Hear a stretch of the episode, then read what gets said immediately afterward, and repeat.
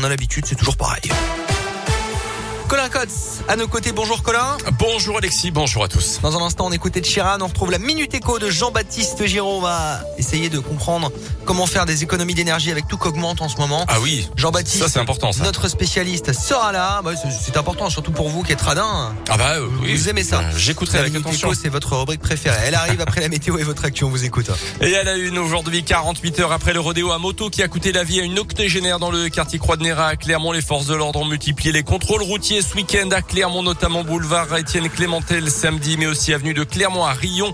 Deux automobilistes selon la montagne ont ainsi été verbalisés pour téléphone au volant et plaques d'immatriculation illisibles. Euh, Vendredi déjà, des policiers avaient déjà effectué des contrôles rue Louis Blériot. 26 conducteurs verbalisés pour vitesse inadaptée et 13 autres pour stationnement interdit.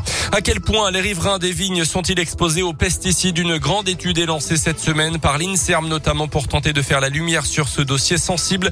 Plus de 3000 personnes adultes et enfants seront interrogées et testées pendant des mois. Six régions sont concernées par cette étude, dont la nôtre Auvergne-Rhône-Alpes pour mesurer la présence d'une cinquantaine de pesticides dans l'environnement, mais aussi dans le corps des personnes testées euh, et vivant en zone viticole. Les premiers résultats sont attendus en 2024.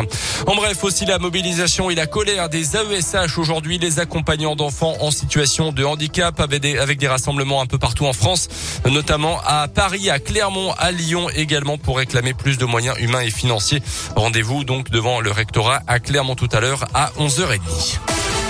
Dans le reste de l'actualité, le concours Miss France devant la justice, l'association Oser le féminisme juge les critères de recrutement des Miss discriminatoires et dénonce un concours sexiste, je cite, qui viole le droit du travail. Trois femmes qui affirment avoir dû renoncer au concours Miss France parce qu'elles ne correspondaient pas aux critères ont rejoint l'association et ont saisi le conseil des prud'hommes. S'évader près de chez soi pour inciter les habitants de la région à voyager en Auvergne-Rhône-Alpes, l'agence régionale du tourisme vient de lancer un nouveau site internet partir-ici.fr. Près de 2000 activités sont déjà répertoriées. On y trouve des lieux incontournables, évidemment, des artisans à découvrir et différentes activités payantes ou non. À chaque fois, l'aspect environnemental et social des visites est valorisé.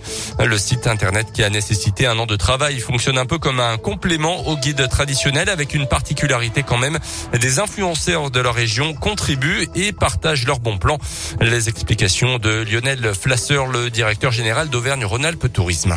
On peut être euh, géolocalisé et donc on demande effectivement qu'est-ce que je peux faire à euh, 50, 100 km de chez moi. On peut également rentrer par des thématiques. Je veux plutôt du bien-être, je veux plutôt de l'activité, je veux plutôt aller à la rencontre de l'autre.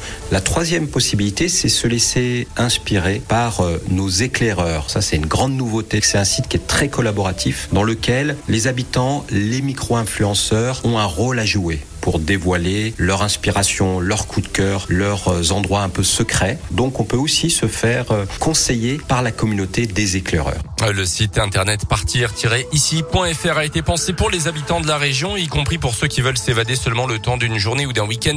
D'autant que le tourisme de proximité progresse chez nous. Avant le Covid, 26% des touristes en Auvergne-Rhône-Alpes étaient déjà originaires de la région. Un chiffre qui est monté à 48% à l'été 2020. Un mot des sports avec le foot et le retour de la Ligue des Champions. Ce soir, Paris reçoit les Allemands de Leipzig à 21h sans Neymar qui est blessé. Et puis du basket également avec la deuxième journée de Pro B pour la Jave. Ce soir, après sa défaite en ouverture à Aix-Maurienne, les Auvergnats reçoivent Antibes à Vichy. Ouais, Radioscope, premier supporter de la JAVCM. On vous offre vos places pour l'ensemble des matchs de la JAV sur notre site radioscope.com.